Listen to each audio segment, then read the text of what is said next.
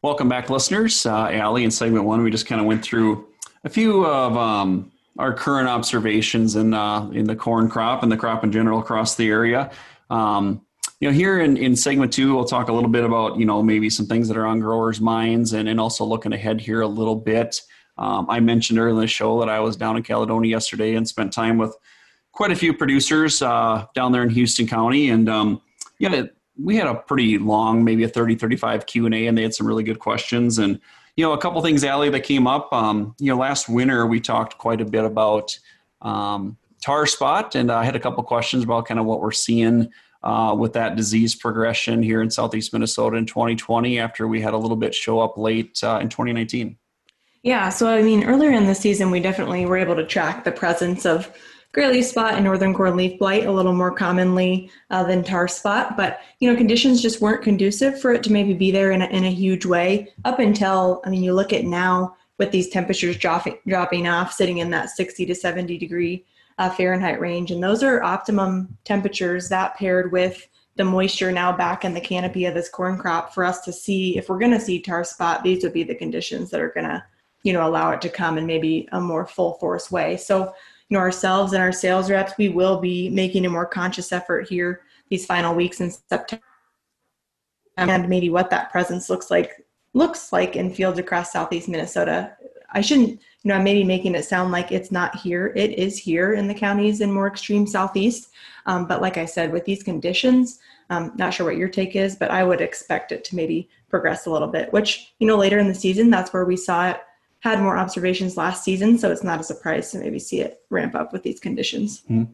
Yeah, I think um, here to the month of September, uh, I think a lot of the counties in Southeast are probably going to find a, a, positive sample. We're still out doing some some scouting and sample collecting, and uh, we definitely got a few just off of visual ID that you know I'm 99.99% sure that once we get results back, it's going to be. And I also think it, we're going to see more and more and even in 2019, we didn't even notice it till late September, October. Um, sometimes it does just get a little bit easier. It, sticks out a little bit more as the, the leaves start to senesce down because uh, it is a disease that doesn't fade away with senescence. It almost jumps out at you even more. And it's a disease you can see all the way through, even in the residue after harvest. It's a disease you can see. So it's not something that's going to get harder to find. It'll probably get a little bit easier. And um, yeah, I think weather kept it in check for the most part with the, the higher temperatures and moisture stress, which is a good thing. But we'll want to make sure we understand uh, where we saw it and also uh, be thinking about that ahead.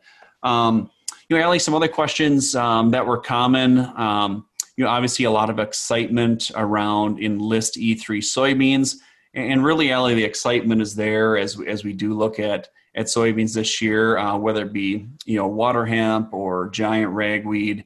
Uh, controlling those weeds in in soybeans just isn't getting easier uh, taken more trips, a lot of different chemistries, and um, obviously the um, the performance and the ease of use of the Enlist E3 system is something uh, growers are really taking a hard look at for 2021. Yeah, I just get my ears right there. I'm thinking ahead of you. yeah. Think twice. Yeah, you have to do time's flying but yeah it'll be here before we know it and i think on the bean side of things it's you know obviously it's an interesting time in the bean sector just with all the different options that you have available but in enlist specifically i just look at the convenience of that system and the flexibility like you mentioned and um, you know we've had some trainings recently just thinking about what worked really well in that system this year and i think number one just that application window through r2 is really nice and then two if you look at that enlist one herbicide, just the flexibility of options you have to pair in with some of the weed control there um, is something that, that definitely gets me a little more excited about the system as well. Uh, when you look at that system as a whole, you know, what are some things that maybe jump out uh, to you around the Enlist system?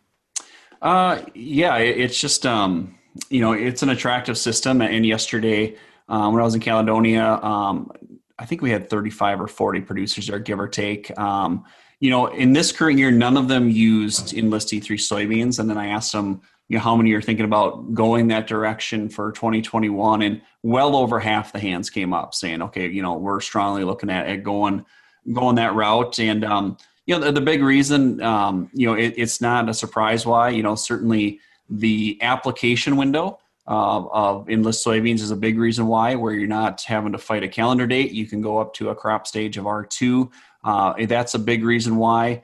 and and uh, the other part of it is huge. The the near zero volatility is a big thing that you know you know if they know they get it sprayed you know once if you know if it's not wind blowing you know granted drift is different than volatilization that you know there's just a lot of ease of mind that knowing that if, if it hits the canopy it's going to stay there and then from that standpoint with a tank mix partner flexibility uh, being able to use AMS, being able to tank mix it with Liberty. Um, it just really gives you a lot of options to try to, to, to tackle some of those tough weeds if needed. Now, again, it's not going to be a cure all that we just go back to spraying this only. We're still going to spray a pre with Enlist.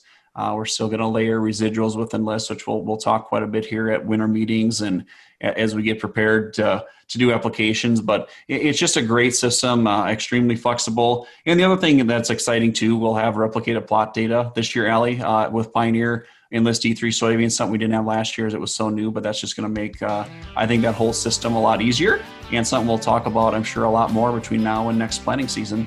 Uh, with that, that's a wrap for this week, and uh, we'll be back here one week from today. Uh, be sure to tune in. You've been listening to Today in Agronomy on KFIL AM 1060. If you've missed part of the show or want to hear more, check out the show page at KFILradio.com or with the 103.1 KFIL app. Stay connected with Allie and Josh on Twitter. It's at Allie G Wise, W I S E, and at Josh Schaffner submit your questions for the show. Tune in next Wednesday for the next Today in Agronomy on KFIL AM 1060